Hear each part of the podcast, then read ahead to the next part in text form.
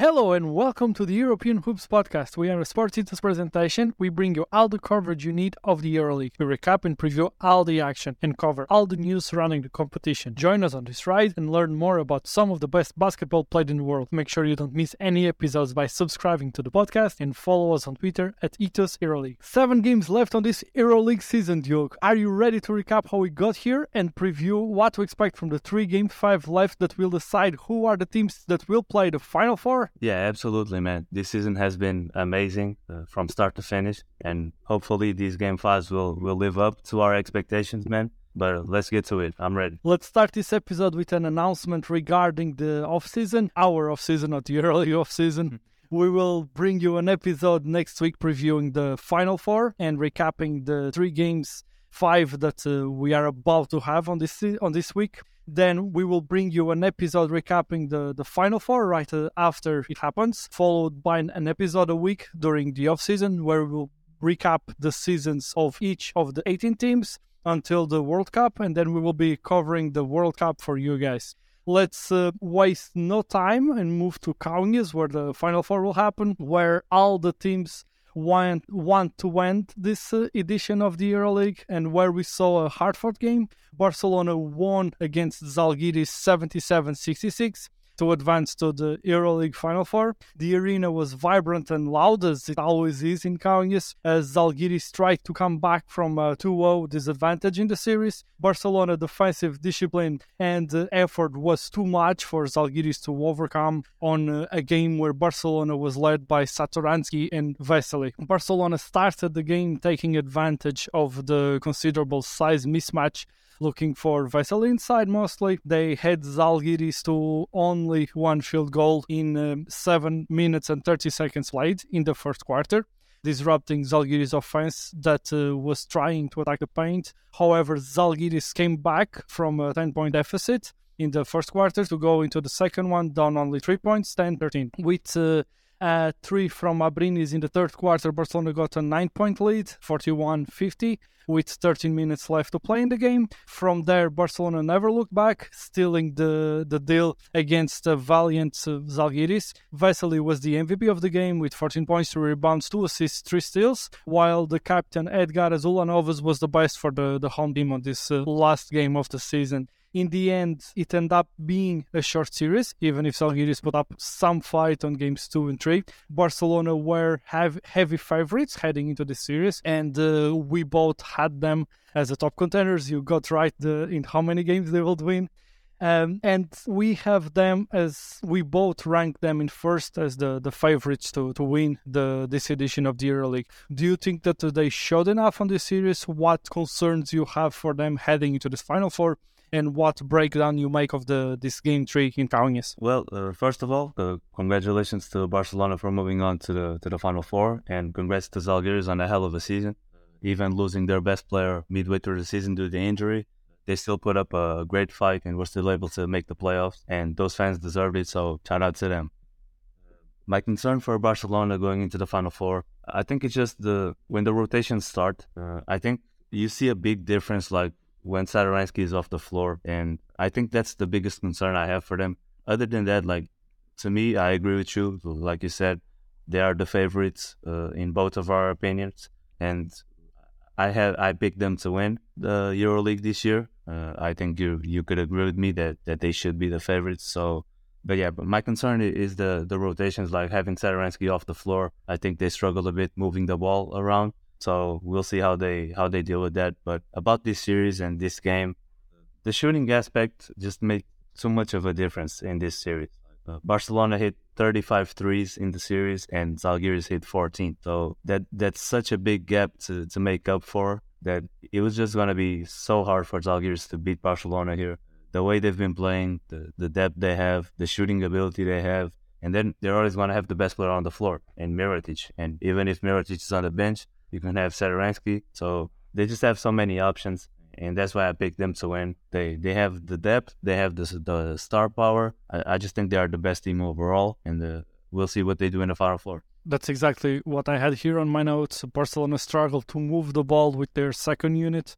Like we saw many times, units of Jokubaitis, uh, Kyle Kuric, uh, Kalinic, uh, Sanli and uh, Tobey playing out together, and uh, they do lack some creation on those lineups, and they do struggle, and the ball tends to.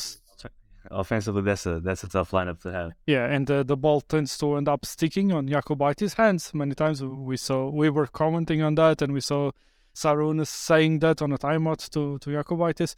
And that has been the moments in the games where we saw Barcelona more vulnerable and we see Barcelona uh, allowing runs from the other teams. And that's something that they will need to address. Maybe they will need to, to stagger better the, the players of their starting lineup. Maybe they will need to extend the run of uh, some of their best players. The truth is that this ended up being an easy series. As in a way, it was predictable, even if they had to fight hard for games two and three and uh, I think that um, that's something that Barcelona will be able to do it by simply keeping their best players on the, the court for a lo- longer and extended period of time. By the way, do you think uh, we could see some Laprovittola point guard minutes in the Final Four?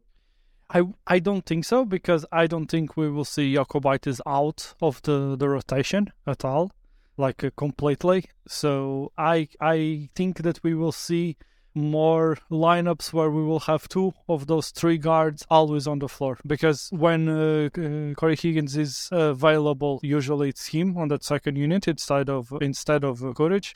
And uh, I think that's uh, what we will be starting to see, and I think that will be my approach if I was coaching Barcelona. Is that I will always have two of those three guards in the floor: Satoransky, Laprovittola, and uh, Jokubaitis, and of course have heavier minutes for the, the two starters here. I, I don't expect to have just Laprovittola minutes uh, on the final four. Do do you disagree? Do you think it will happen? I don't think it will happen, but uh, I think if I was the coach, I think uh, I would try it because uh, he he's been there before, playing point guard minutes in those type of moments, and I think for what Barcelona needs when they get into rotations, uh, I think he could provide uh, a better. I think he could be a better option at the point guard than Jokubaitis, just for the fact that he's a better shooter. He he is a better drive driving to the basket.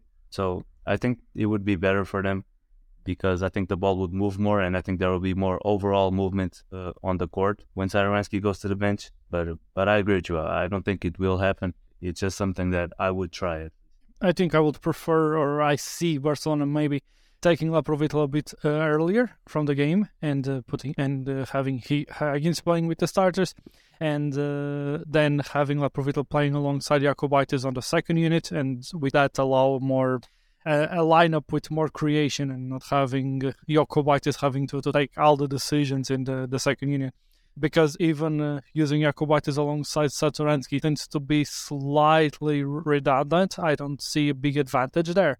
So I think maybe we'll see something like that, but I doubt we will have extended periods where we will have just Laprovittola. But this end up being an easy series for Barcelona. They are the first team qualifying for the, the Final Four, and they are the only team not needing a Game 5. So congratulations for them, as you said very well. But also congratulations for Zalgiris, and I'm looking forward for Zalgiris next season. We will preview their next season during the off season, but uh, they already renewed with uh, Evans, their MVP or the MVP candidate that was playing for them so well in the beginning of the season. So the Zalgiris fans has something to look for in the in the next edition of the EuroLeague. From a sweep, let's move on to three highly competitive series that are all going to game five. Let's start in Tel Aviv. In game three, Monaco came away with a hard fought 83 78 road win, taking a 2 1 series lead. Monaco dominated the first half behind an impressive performance from Mike James, who finished with 21 points and was named the MVP of the game. Monaco's game plan of attacking the basket kept them in control throughout the game, while Maccabi struggled to find their offensive rhythm, going just 6 from 24 from behind the arc. Despite a small run by Maccabi to start the, the second half, Monaco was able to keep their lead thanks to their strong defensive performance and ability to score from the free throw line. Maccabi late push, including two late three pointers, was not enough to overcome Monaco's game plan for this game three, and the visitors left with a crucial and for me decisive victory, reclaiming home court advantage on the on this series between Monaco and Maccabi. On the second game, on game four, we had a very different story. Maccabi won 104 69 Maccabi's backcourt of Lorenzo Brown and Wade Baldwin IV were, as they usually are, the star performances, with with Brown being named the MVP of the game, and Maccabi was able to force game five with uh, this win. Monaco led 24-17 at the end of the, the first quarter, but uh, Maccabi responded with uh, a 13-12 second quarter, including a 20-0 run with five straight threes to take a commanding 47-36 halftime lead. Maccabi maintained their dominance in the second half, outscoring Monaco 57 33 to still win. With the series now tied 2 2, what recap do you make of these uh, two games that we saw in Tel Aviv? Well, first of all, I just want to say this is guard play at its peak. You know, you know how I love uh, those teams with a, a, lot of guards and the, the, skill level that they have. And we, we predicted this uh, before the series started and it, it's living up to it for sure. Uh, starting off with game three, uh, when I was watching the the players intro and I saw how Maccabi fans were uh, prepared for that game, I was like, yeah, there's no way Monaco is winning this game.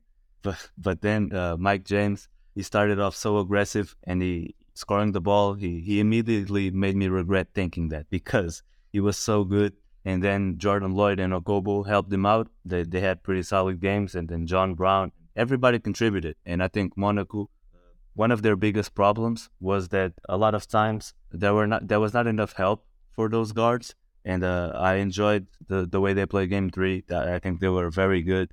And we know it's not easy winning in Tel Aviv, especially in the playoffs, because Maccabi is one of the best home teams in the competition. So it was a great win by Monaco. They played very well, and Mike James led the way. So they did the unthinkable because we both thought that Maccabi would win both home games. So eh, shout out to Monaco because they, they really did a good job preparing for that game three and, and winning that one. But then what an answer from Maccabi in game four. To win by 35 points, I mean, that has to give them such a confidence boost for game five on the road. Uh, Lorenzo and Wade, they, they keep showing why they are the best backcourt in the competition. Uh, I don't think there's any doubts about it now uh, and they keep performing at such a high level. Uh, I think Maccabi will need everything they can have from them too in order for them to win Game Five. But uh, bring it on, man! I, I think it's going to be a hell of a game, and I, am ready for it for sure. Yeah, it for sure will be a hell of a game, and um, it was uh, it was almost as if Mike James listened to our last broadcast because the team needed him to step up, and he will always contribute because he's one of the best players, of if not the best player in the EuroLeague. But he really stepped up big time, and he detected the pace early in the game. Then Maccabi was able to, to change the, their defensive strategy on him on the second half and contain him a little bit. But he had already done his damage and put his team in a position to, to come up with this win. He set the tone for the rest of the guys and then it was easier for them to to follow along the rest of the game. So even when they adjusted the defense on him, uh, I think Monaco's guys were were prepared already. So great job by Mike. Sure. Absolutely, this is a Mike James win. Of course, it's a team win, but uh, he had a big contribution for this one. And I think this might uh, change the series or might dictate the winner of the series. But let's take a moment to you know on a night where Maccabi Hall of Fame uh, was inducted David Blatt, the former NBA and EuroLeague coach, Maccabi team, also show that uh, they show up for that night. It was a very special night. We had a lot of special moments around David Blatt, and he's he's a legend. He's one of the great ones ever doing it on the EuroLeague.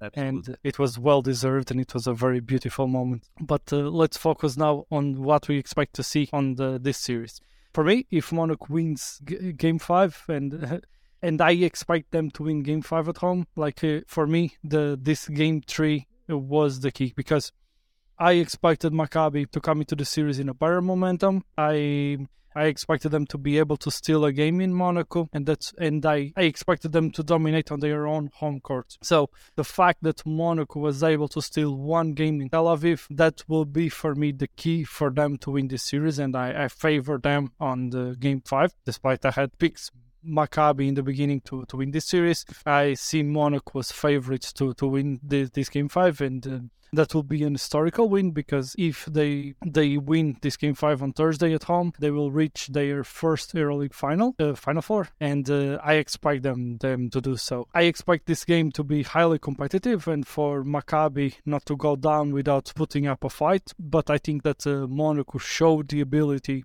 to challenge Maccabi with an aggressive def- defense and uh, going into the their three guard lineups with uh, Okobo, Loyd, and Mike James. The answer from Maccabi has been to go for a three guard line- lineup of themselves, of their own, and uh, Monaco has been having the advantage on those situations, and I expect to see a lot of that on this game five. And I want to see if Coach Kattash can come up with a, a solution he did some tweaks on their starting lineup, going to Poitras at center on the, the beginning of this game four, and it did work to a point for them.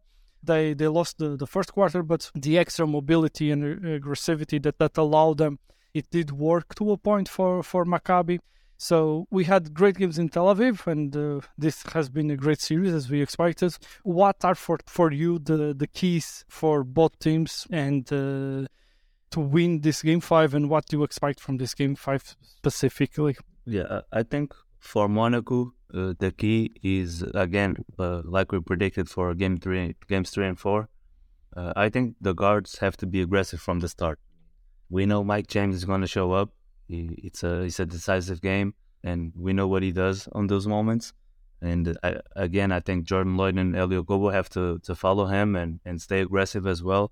But they got to set the tone for the rest of the guys because that will open up so much space for for the bigs, for the wings, because their ability to drive, to shoot, I think it's going to open so much stuff for them. So I think that's the, the biggest key.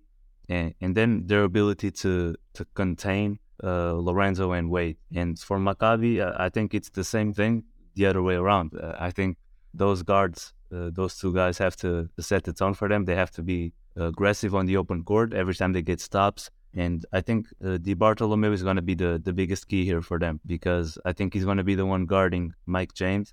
And he's a very good defender for the guard position. So we'll see what he can do on that matchup.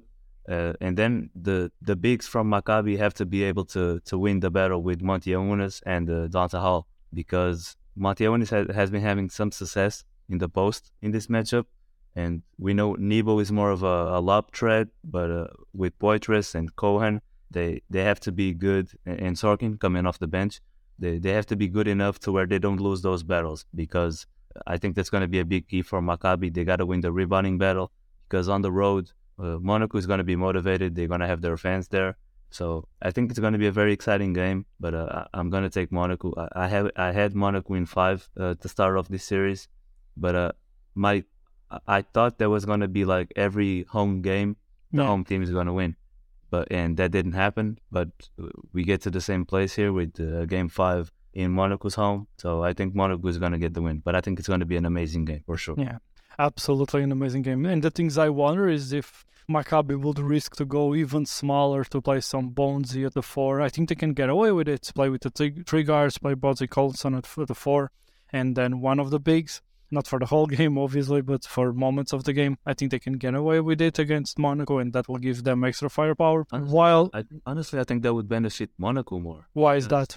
Because if they can go with the three guards, uh, Alpha Diallo and uh, John Brown, uh, I think I just think they, they have a better lineup than Maccabi, and those three guards honestly are the big difference maker because there's three of them to only two in Maccabi. Uh, and, and, I don't think Maccabi is going to be able to, to stop them, obviously nobody's going to stop anybody in a series like this. But uh, I think Maccabi can do a better job uh, guarding. Uh, uh, sorry, I think Monaco can do a better job guarding Maccabi than the other the other way around because of Alpha Diallo and John Brown, especially. But that's exactly why, because we have seen those three guard lineups from Monaco, and they are having that advantage during this series when they play with three guard lineups, because usually Maccabi goes to a lineup with a Di Bartolomeo, with a Baldwin, and with a Brown against the, those three guys of Monaco. And they have been uh, having the advantage, and uh, Monaco has been winning those those those parts of the game, those spans of the game, where they are going for three guard lineups on both sides. I just wonder if adding Bonzi at the four will not allow um, Maccabi to to have even more firepower on offense and even more solutions because I expect this, and it can sound like a contradiction because these are two high scoring teams. This will be a hard game to score. Like both teams will play with a lot of intensity, both teams will be extremely physical.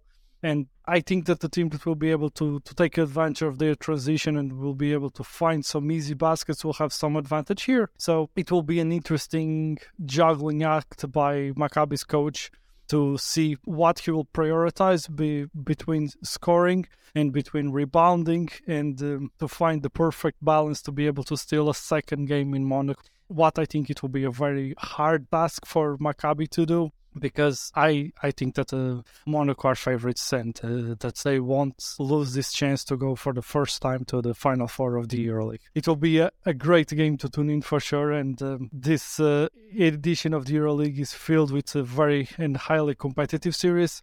And from a series where the teams split home and road wins, let's move on to a series where we only saw road wins so far, and let's see if this trend continues the series between Partizan and Real Madrid. In game three, Real emerged victorious with a final score of 80 82.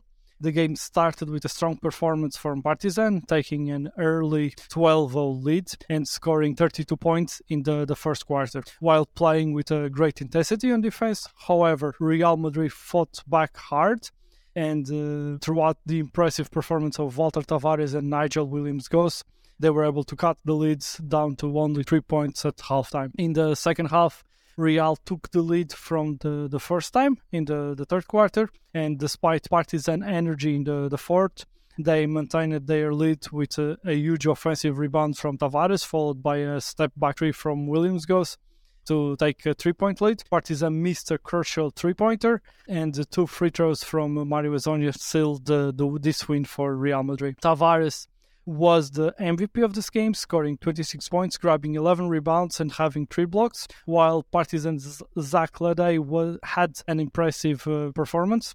Partizan great start was led by the Israeli guard Madar, who had 10.3 rebounds, 1 assist, and 1 steal in the first quarter, but they could not maintain their early momentum despite the strong effort that they put on the second half. In game 4, Real managed to tie the series against Partizan with a score of 78 85.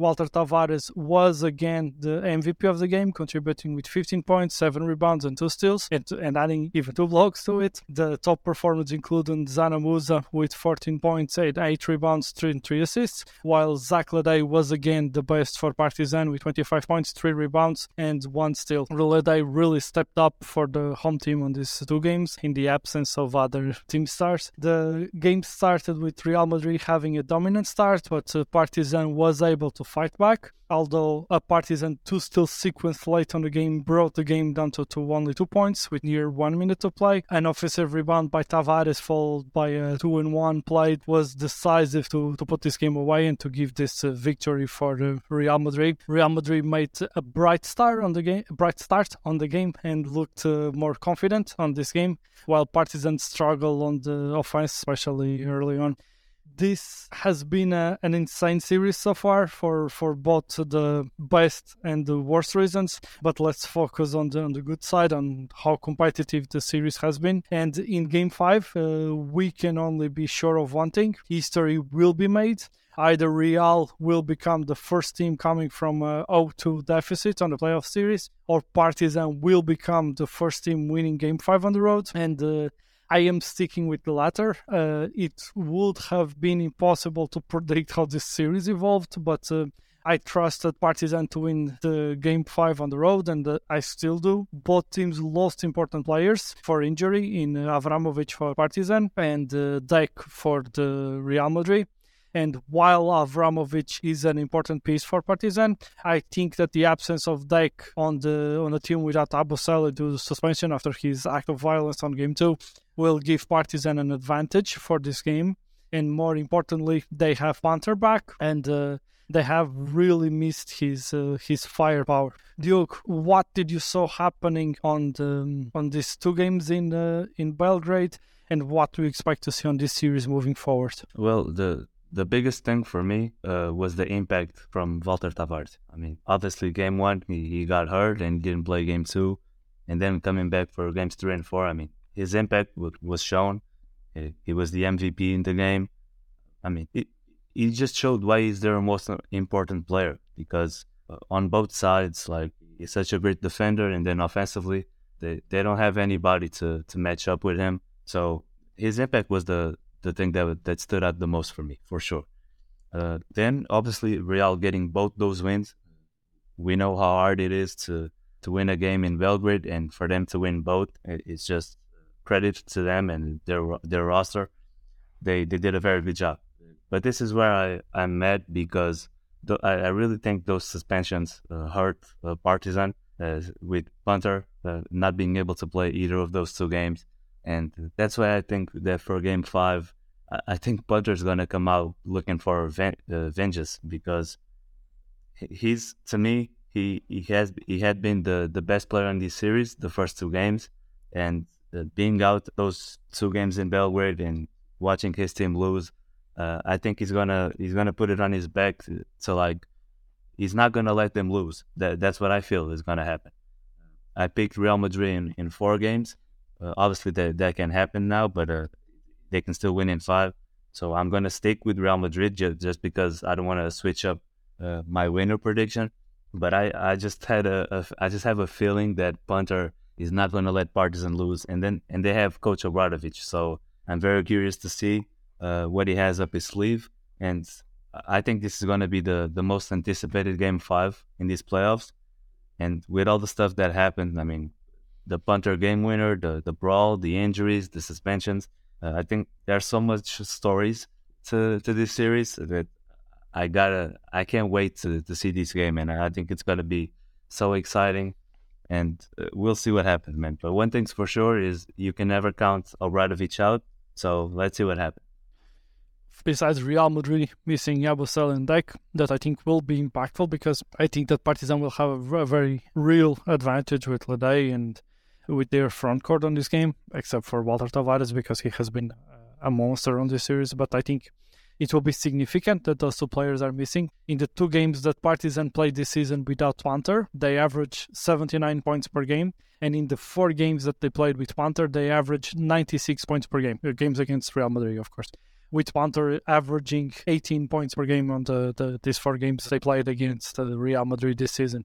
He has shown to be one of the keys for Partizan to be able to, to spread the floor and contradict Walter Tavares' dominance on the on the inside. And for me, those two two factors, the factors that Real Madrid will be missing, those two important forwards, and uh, the fact that Punter will be available, I think it does give the tools for Coach Obradovic to come up with a strategy that will allow them to, to win this game five in Madrid and to move on onto the final four and to, to make uh, history as the, the first team ever winning a game five on the road. And it's just another page on the history book of Coach Obradovic. Yeah. J- just one thing though, uh, and Real has to feel good about this, is that uh, Musa still hasn't had a, a good game this series. So game five could be his opportunity to, to show up, and I think he will. So we'll see what happens. But I think Musa and Punter are, are going to put on a show in game five. It will be it will be an interesting game for sure. And uh, the ability of Partizan to present some defensive solutions it hasn't been their strong suit this season, will be important on a decisive game like this one. So let's see what they can come up with, and we for sure trust their coach to, to do so. It will be it will be a very good game, and it will be a must-watch game because emotions will be running high, and uh, the performance will be elite for sure. And if Maccabi and Monaco, Partizan and uh, Real Madrid are amazing series, the series between Fenerbahce and Olympiacos is right there with them for sure in a thrilling EuroLeague game playoffs game 3 Olympiacos beaten Fenerbahce 72-71 in Istanbul taking a 2-1 series lead and recovering home court advantage the game saw many lead changes and uh, exciting plays from both teams Olympiacos Kostas Sloukas was named the MVP of the game with 25 points, 4 rebounds, and 6 assists.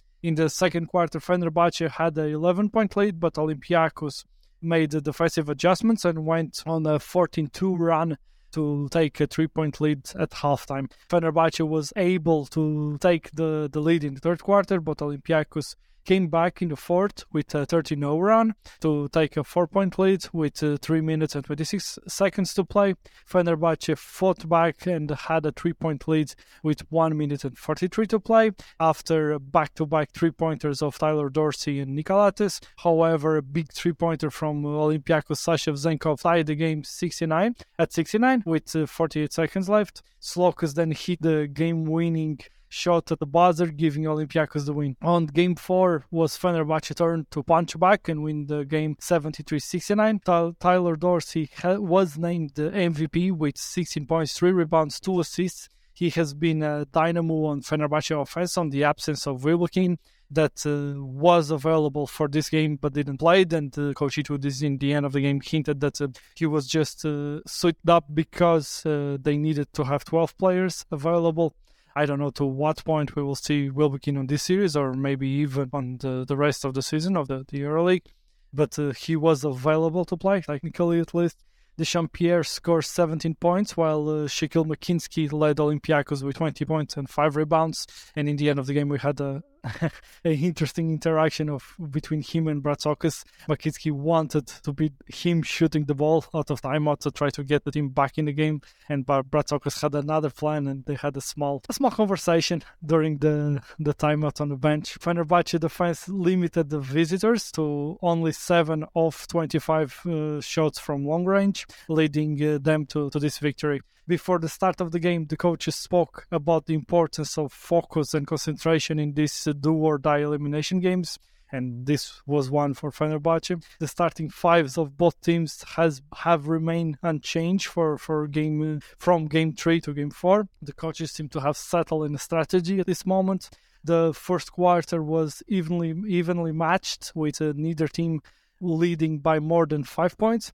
Fenerbahce was comfortable with letting Dorsey go one on one against Sloukas or Canaan, and uh, Olympiacos have been struggling to find solutions to, to slow down Dorsey on these games. The, the game continued to be a back and forth battle until the, the final moments, with Fenerbahce ultimately securing the, this win. The, this victory forced uh, game five in the series, making it the third series to, to go and to be decided on the fifth game. Duke, what about these two games in Istanbul? How good were they? Man, listen, you know I'm a, a fan of high scoring games and guards and everything, but one thing about this series, man, it's going to be high level intensity and the defense is going to be on point. And, and I'm loving every single game of this series because we keep having these low scoring games, which I usually hate, but it has been so good. Uh, you can see the, the strategy from both sides, the, the coaching importance in this series how each team is trying to impose their system and their style. I mean, game three was was very good. Sloukas Sloukas had the heroic game three against his former team, hitting the game-winning buzzer beater three, silencing the crowd. I mean, that was just awesome to watch. He he is one of the clutchest players in EuroLeague history. And then on game four, Fenerbahce did such an amazing uh, Fenerbahce did such an amazing job defensively, holding Vezenkov to just two points, and that pretty much summed it up because Nigel Hayes Davis he, he played such great defense, and the rest of the guys as well. And then those two wings, Nigel Hayes Davis and pierre they keep performing at such a high level like they did all season, playing high, high minutes and performing just like uh, Itoudis expects from them. That's why he gives them so much minutes and so much confidence because they keep they keep proving that they deserve it. Uh, in the fourth quarter, uh, Pierre had three threes straight from the same spot, and that happened because the ball went inside to Motley, I think, and Olympiacos defense they, they, were so close and I think they were trying to overhelp so Pierre had, had three wide open threes and he, he made all of them so credit to him for sure and they're not using Nigel Hayes Davis and Pierre in the post as much in this series like they did all all year but they, they still find a way to to be effective and to make winning plays so shout out to them. I, I had Fenerbahce in four, so that can't happen. But uh, I'm gonna stick to Fenerbahce in five now, even though it is almost impossible to go to, to Greece and to win a game five with those mm-hmm. Olympiacos fans in an environment like that. I think it's going to be such a good game. I think Itoudis is going to have his team prepared for that moment. And man, game five it is, man. I, I can't wait. Yeah. Let me start by saying that uh, I am sticking with my pick and I expect Olympiacos to win game five. But uh, this game five will be a fascinating tactical battle, and uh, we have a lot to go over here. First, Nigel Hayes Davis versus Sasha Vezenkov. The regular season MVP is having a hell of a challenge on this series. He has even shown from some frustration a few times during the series. On game three, he was able to step up later on the game and uh, his team will need him to, to show up to, to this game five. And I wonder what can Coach Bartzokas do to unleash him for this game five. That's something that we will need to keep an eye on. Secondly, the closing lineups. These teams have proven that uh, they will be close to each other in crunch time. So the way the, the teams will close will be key. Dorsey, Guduric, Pierre, Nigel, and Motley have been working very well for Fenerbahce during this series and uh, it is on Olympiacos' side that I expect some adjustments to come from. That we already saw that happening on this this last game. Dorsey has been able to attack Sloukas, Canaan, and McKissic at will, so they will certainly need to have Walkup on him. Guduric has uh, shown that uh, he's a proven player in crunch time and he's one of the best doing it for Fenerbahce. He has been performing at a very high level in crunch time all season long, and it's likely that he will be there for them. But the, the biggest key has been Fenerbahce's size, on especially on the wings, with uh, Motley being uh, unselfish enough to, to be able to share the ball and showing the, this ability to pass the ball and finding open mans that uh, has given uh, Fenerbahce some open looks from three, and they are forwards looking for size mismatches on uh, Pierre or Nigel. whoever is being defended many times by, by a third guard that the Olympiacos has on the floor. Can Olympiacos go smaller and uh, be more switchable with uh, playing some Sasha at the five? I doubt that. I think Motley will have too big of an advantage offensively there, and I don't think that um, Olympiacos would have enough rim protection there. I think that uh, that might be hard with Fenerbahce being comfortable to attack with Vezenkov. Every time that uh, they are switching Vezenkov to one of their guards, they have been attacking him and they have been quite successful at doing so. But for me, these decisions will be will be key because we saw on these last games, uh, Coach Bartzokas going to Papanikolaou at times and uh, deciding between having McKissic or Sloukas on the floor. We haven't seen them going to Canada to close the, the game so far but uh, they need some size to try to contradict uh, the the issues that uh, Fenerbahce have been able to to give them offensively. They have been very comfortable against uh, Olympiacos during the this series offensively to, to close the games. So, what adjustments you think Olympiacos can do to make this uh, to make to give them a bigger advantage to to close this game most most than anything else? I think honestly, I think Bartzokas is is gonna sorry honestly, uh, I think Bartzokas is gonna is gonna roll with, with what they've been doing all year. Uh, I think they, they could adjust a few things. I mean, especially the the size aspect because Fall has been playing very well. Don't get me wrong, but maybe to to match up better with Fenerbahce, maybe some Vezenkov or Peters at the five uh, could be an option. But uh, I think Motley, like you said, uh, I think that would be too much of an advantage. But I think they're gonna they're gonna go with, with what they've been doing all year. Honestly, uh, it worked for them all year. I don't think they're gonna change it. Uh, Fenerbahce did make some adjustments coming into this series, and uh, I think they have been the team adjusting more than Olympiacos. But uh, I expect a, a, very good game coaching wise, not necessarily uh, changing the starting lineup or the rotations, but like in terms of defensive stuff, like how to guard the pick and roll, how to guard the, when the ball's inside. I think stuff like that we can see some changes because uh, Fenerbahce has been exploring it with the with the ball in the post. They they've been having the weak side completely open. So uh, I expect Bartzokas to to fix that. But uh, I just think it's going to be such a, a, high level game defensively, and I would be ready to see a, a very low scoring game. So we'll see what happens. But uh, I agree with you that Olympiacos should obviously be the favorites for this game. But I think it's going to be so good, and uh, hopefully Fenerbahce can get the the upset so that I can get my pick correct. but no, but I think it's going to be a great game for sure. I wonder if Wilbekin can play and give them some extra offense during during the game. Maybe not to close it, coming out of injury, but uh, that will probably add a layer of uh, firepower to Fenerbahce that can help them to, to upset Olympiacos at home. I think on the front court, Olympiacos probably will go to Black and um, to Vezenkov.